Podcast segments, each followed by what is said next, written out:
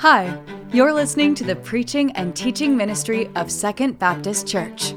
These resources are not designed to take the place of a local church, but we hope they will encourage you on your journey with Christ.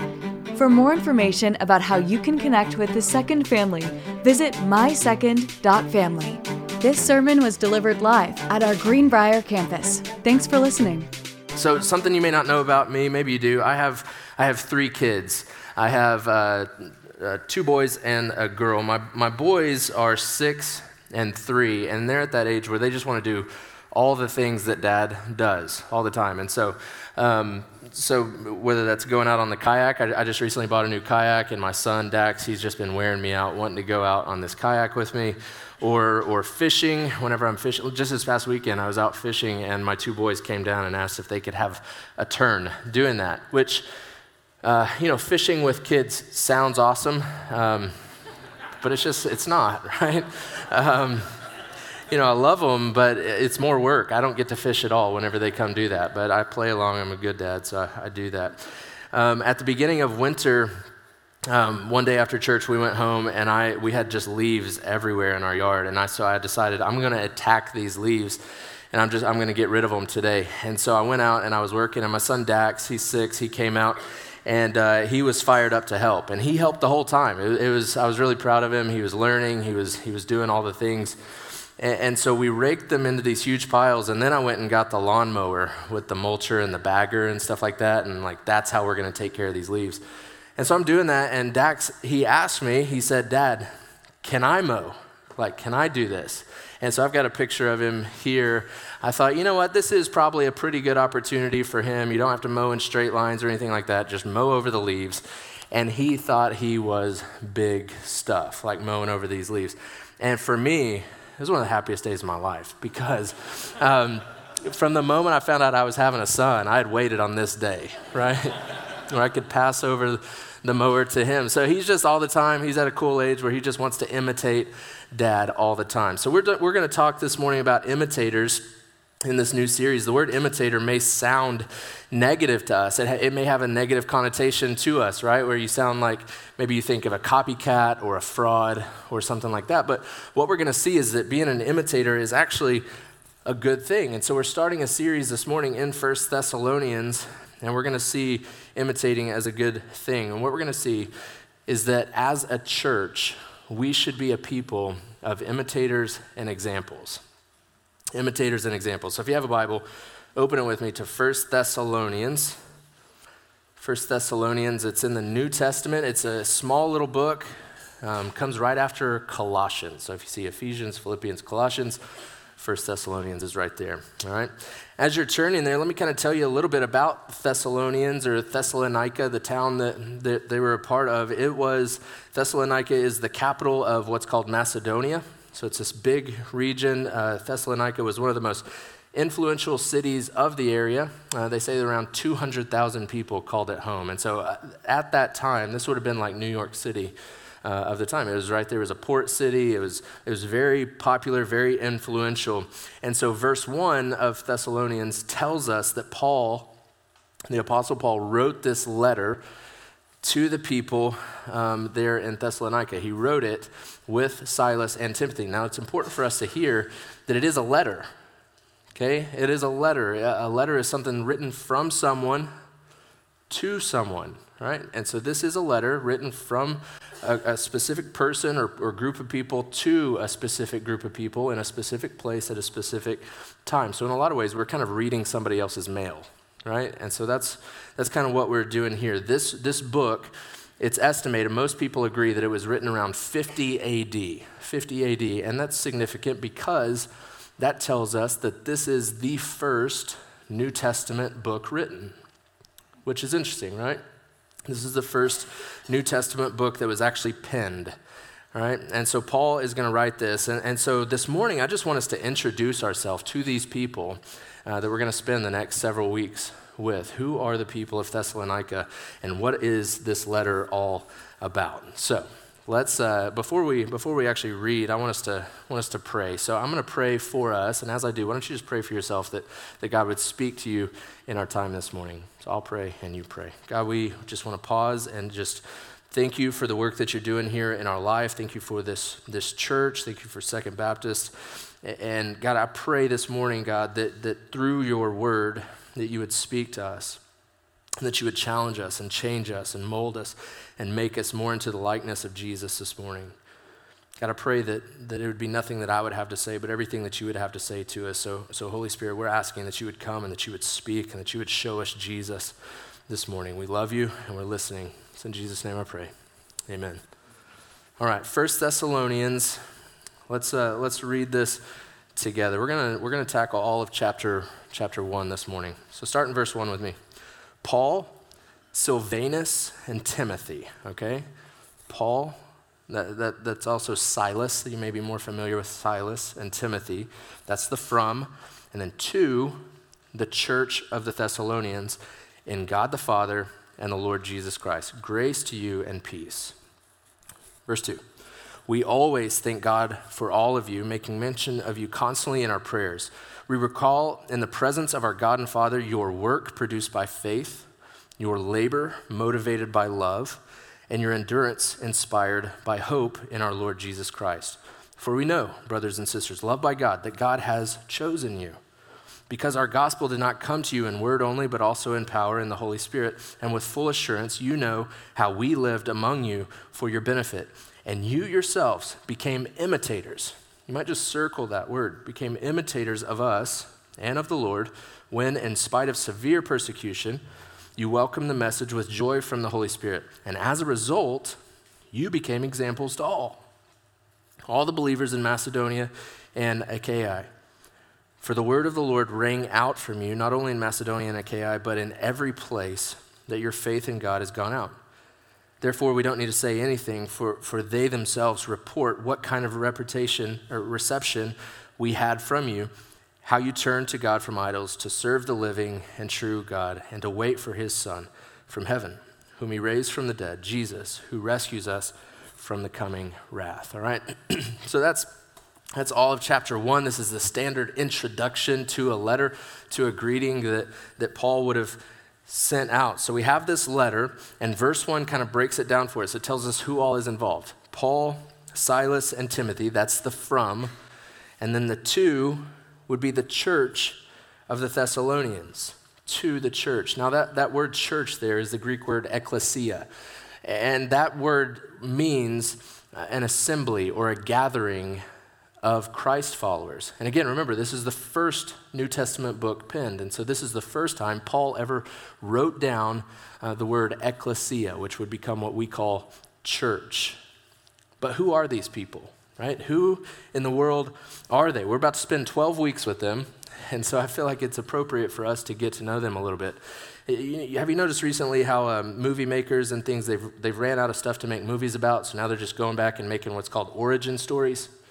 Right? Going back and be like, you know that one random character? well, let's give them a whole story, right?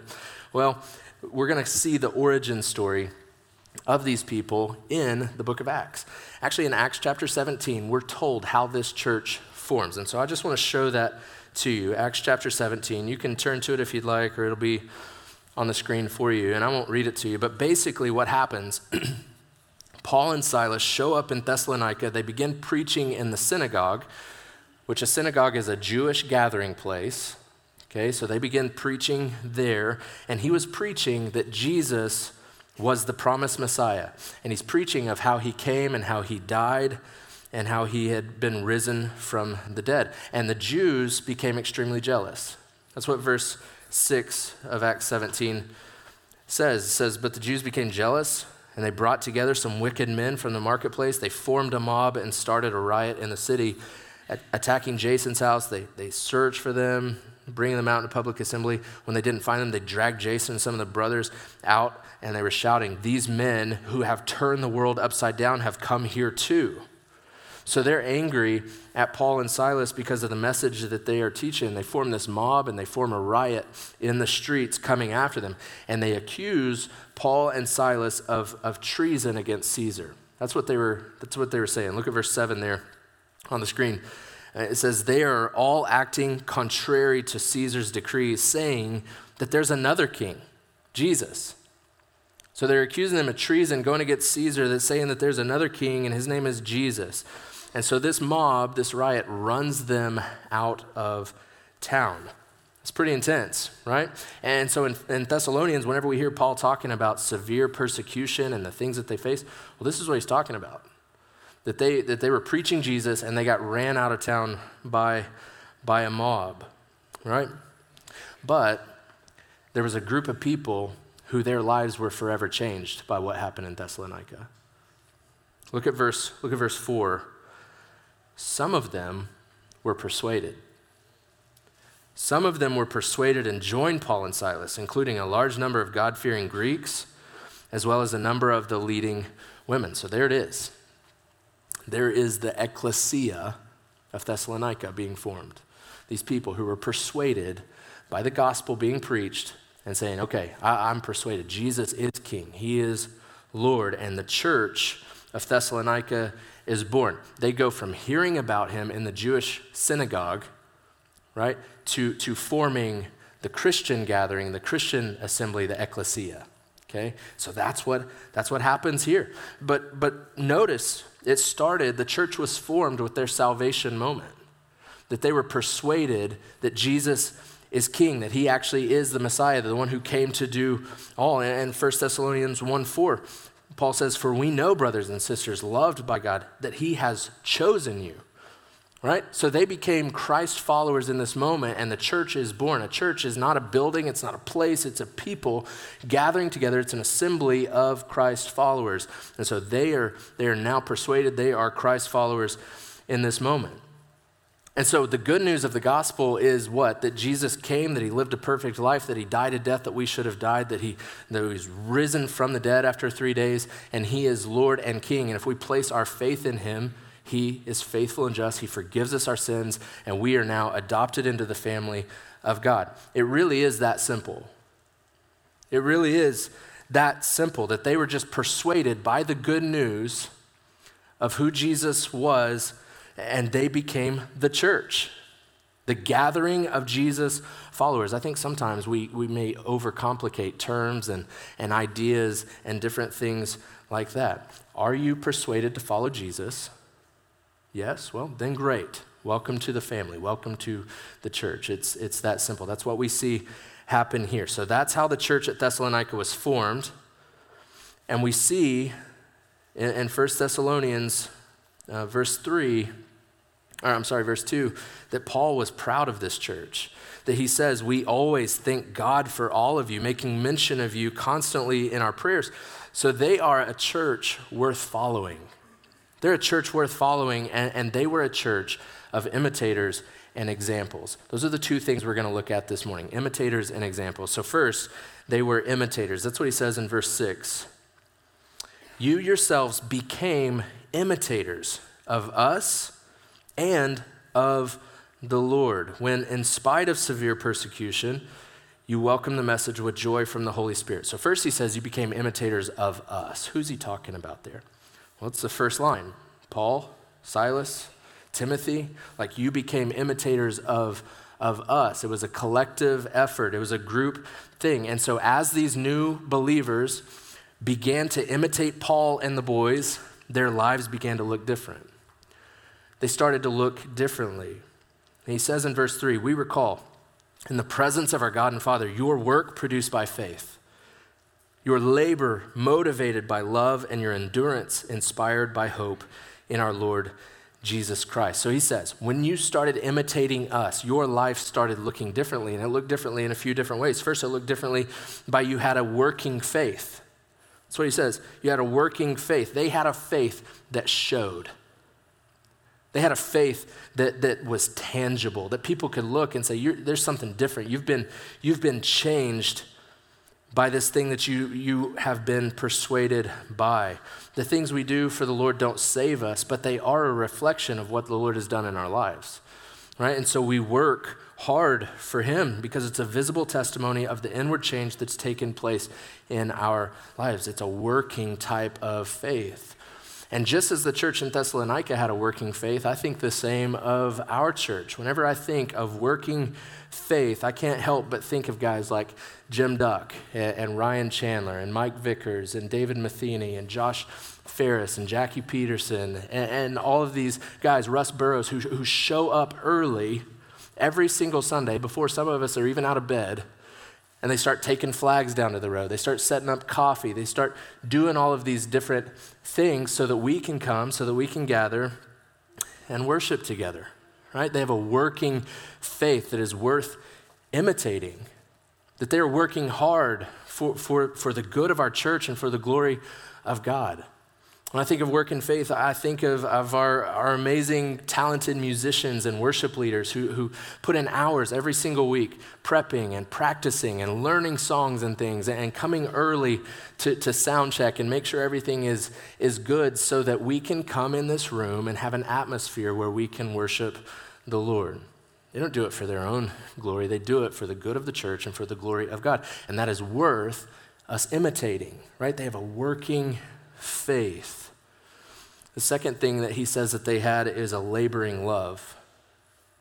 He said they have a laboring love in verse, verse 3. These people had a deep and genuine love for one another. Like they genuinely loved one another. Jesus actually says in John 13 35 that the way that people are going to know that you and I are followers of Christ is by how we love one another. Do you know that? By how we actually love one another. That, that's a testimony of, of, the fact that we have been persuaded by him, that we are followers of him. The Greek word that, that Paul uses here is kopos. And, and that, that word for work actually describes a laboring type of love, a, a love that, that is not afraid of, of sweat or fatigue or weariness. That's what kopos means. And, and, so whenever he says that they had that kind of faith, he said genuine love is willing to go the distance, even to the point of exhaustion or weariness or, or sweat. Whenever I think of that in, in our church, I hear of that kind of gritty love, I immediately think of all of our amazing KidMin volunteers, right? You talk about gritty gritty, uh, tiring work. You put 20 preschoolers in a room, that's, that's chaos. Did you know that recently we've been averaging around 100 kids? That's bonkers for this tiny little space, right? 100 kids. And so we have these amazing volunteers who are willing to show up and do the work and, and leave tired and leave sweaty because of their love for the church and their love for God, right? And so, just as a parent of three, just let me say thank you for, for what you're doing there. Sarah Seimer, um, our, our, children's minister, does a, a, fantastic job of organizing the chaos and, and, getting all the things figured out and places where to go. And, and, and let me just say, she has this schedule built where you serve once a month. That's the goal. And, and so, it's, it's amazing to me. Like, I love walking by the rooms. And yeah, I love seeing the kids and they're laughing and they're playing, they're having a good time. But I love seeing all of you, like, serving in there and, and serving those kids. And so she has a schedule built where once a month you get in there and you serve and you do, do the work. And, and it is tiring, it's exhausting, and you'll leave tired and you'll, you might leave sweaty. But let me encourage you follow the example, imitate those who are doing the work and jump in as well. Talk to Sarah, she will get you plugged in. I also think of, of all of our small group leaders, right, who open their homes, like they're planning, they're preparing all, all week. And then on Sunday afternoons, they go home and they clean their house uh, so that we can come over and so that we can study the Word together. I heard this week about the amazing job that, that Brittany and Steve Elder are doing in, in planning and prepping for their group and um, planning all these different things. Like, that's a lot of work. That's a laboring type of love. Again, for the good of the church and for the glory of God. And so, friends, that is worth us imitating. That kind of example, that laboring love that we see out of, out of these people. So they had a working faith, they had a laboring love, and third, they had an enduring hope. That's what he says in verse 3 that they had an enduring hope. The, the hope that Paul mentions in verse 3 is the hope of endurance and perseverance. That they are ongoing. The Thessalonians had an unshakable confidence in the Lord. That no matter what would come up, they were, they were faithful to him. I mean, think about what they've experienced. Think about watching Paul, who started this church, ran out of town by a mob. And you have to imagine if they did that to Paul, what was their life like? It wasn't easy. And so they had this enduring hope uh, that, that their faith was just unshakable. Unshakable faith. Uh, when I hear that, I think of couples in our church who model this to me. I think of Spencer and Ashley Stanton who have faced just extreme um, health issues for a long time and still do today. Have more questions than they do answers as far as diagnosis and treatment and different, different things like that. But if you sit and you have a meal with them, you're going to hear all about how the Lord has been faithful to them in this time. You're going to hear about how the Lord has, has strengthened them and grown them in their journey by walking through all of it. I think of um, Chad and, and Jay Stevenson and, and their story that I was recently able to hear over coffee with Chad and, and how their daughter, who at the age of two was diagnosed with a rare form of lung cancer, and they battled that cancer for eight years making trips down to Houston uh, for surgeries and treatment and, and, different things. At one point, having to sign a, uh, a document for an extremely dangerous procedure that would take nine hours to save their daughter's life. But if you sit and you have coffee with them, you're going to hear about how the Lord restored them and healed them and was there with them through the whole experience. and now Harper, the daughter, she's 10 years old. Uh, she was told last summer that the doctor says we don't need to see you anymore uh, because you're healed, and um, and now she's in school playing sports. He told me he told me that she um, last week she she ran 13 miles an hour with one lung, and I'm like I've got two lungs, and it's not happening, right? And so the Lord has provided. And so whenever you whenever you are around these people and you begin to hear their stories, both of these families just model unshakable confidence in the Lord, regardless of circumstances. They have an enduring hope.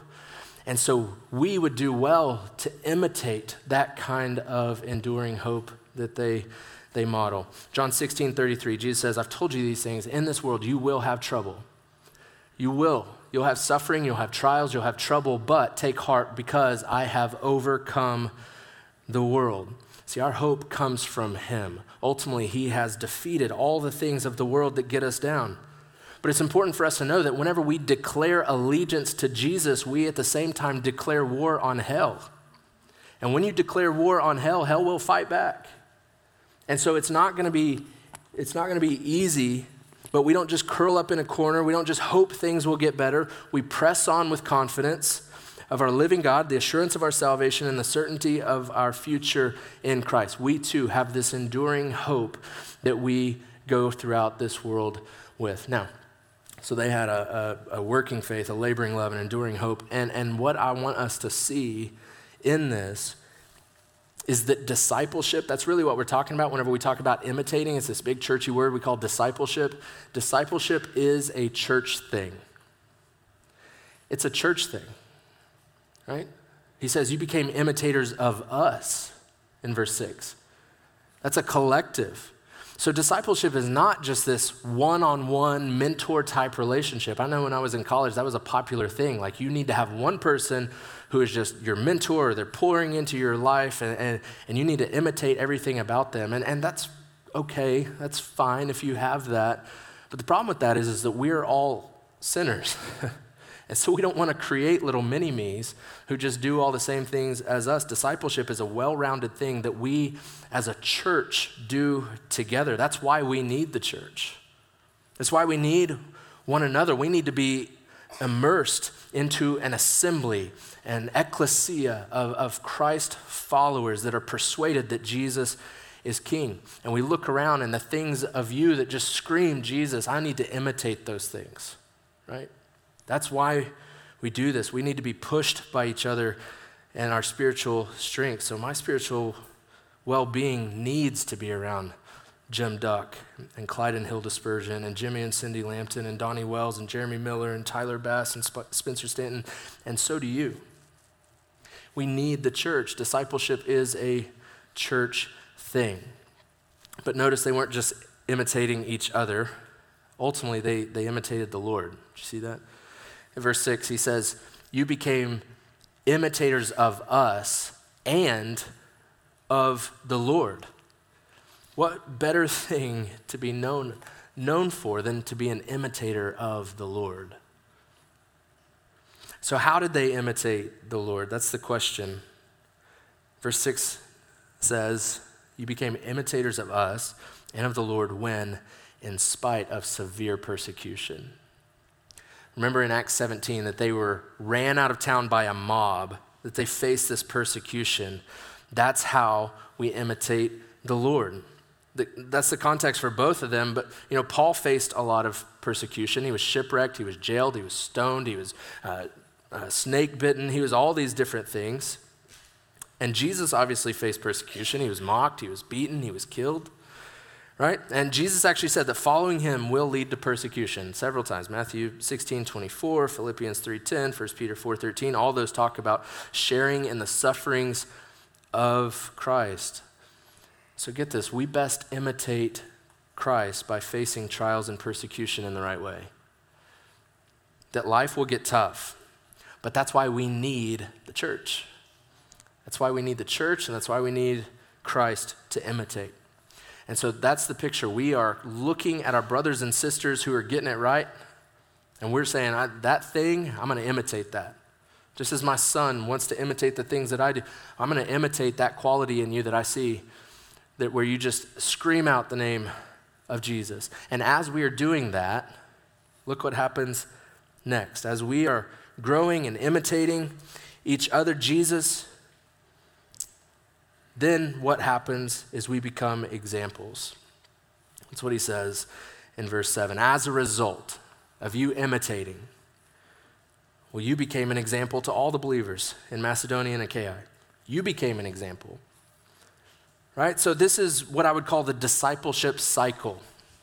That, that as they were imitating Christ and the godly example of others, their lives became something worth imitating. That's, that's the plan. Their lives became the example that others were following. So you see how it's just this cycle, and it's God's good design. Look at what he says in verse 8 the word of the Lord rang out from you.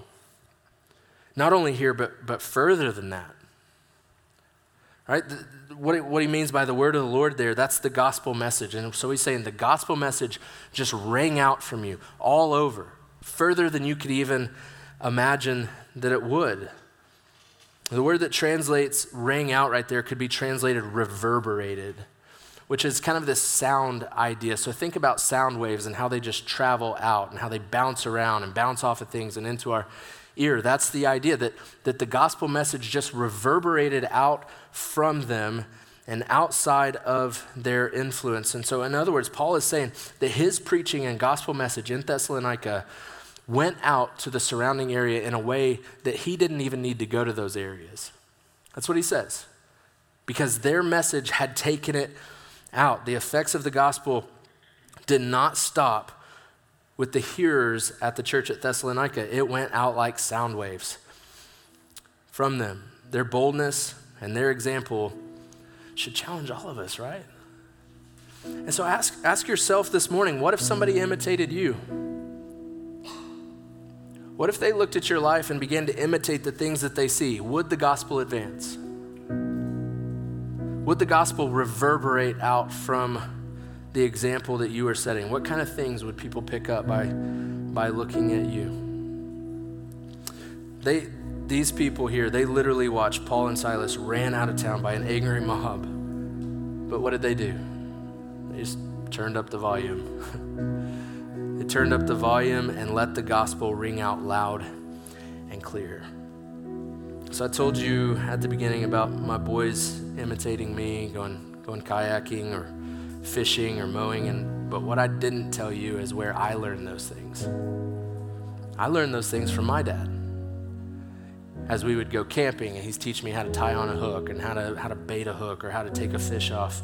As he's teaching me how to, to mow uh, the grass. And then one day he just said, All right, son, this is your job now. and it was then that I dreamed of the day that I would have a son to turn it over to as well. In the 100 degree Oklahoma summers, out, out mowing. See, we are imitating things and, and we are setting examples all the time. Sometimes good, sometimes bad. Parents, you understand that, right? Like your kids are always watching, somebody's always watching you. So, what kind of example are, are we setting? That's the picture of discipleship constantly learning and constantly teaching, constantly imitating and constantly setting an example for others to follow. When we are invested in the life of the church, the gathering of Christ's followers, because we are persuaded that Jesus is King. We're persuaded by that. And so we gather together and we begin to imitate one another begin to imitate those things in your life that just scream out Jesus, or the things in your life that just scream out Jesus, and I begin to add those to my life, my life begins to look and sound a whole lot like Jesus. And then as a result, my life becomes something that people can imitate as well. I become an example for, for them, and we end up sending the gospel to the world. That's God's plan. That's how it's designed. It's the cycle of discipleship. And so as we as we close, as we respond, just want you to think about what are you learning and what are you teaching? What are you learning and, and what are you teaching? Who are you imitating and what example are you setting? Thank you for listening to the preaching and teaching ministry of Second Baptist. We hope that we will see you in person this next Sunday. To find more information about service times, location, and ministry offerings, visit mysecond.family. Thank you for listening.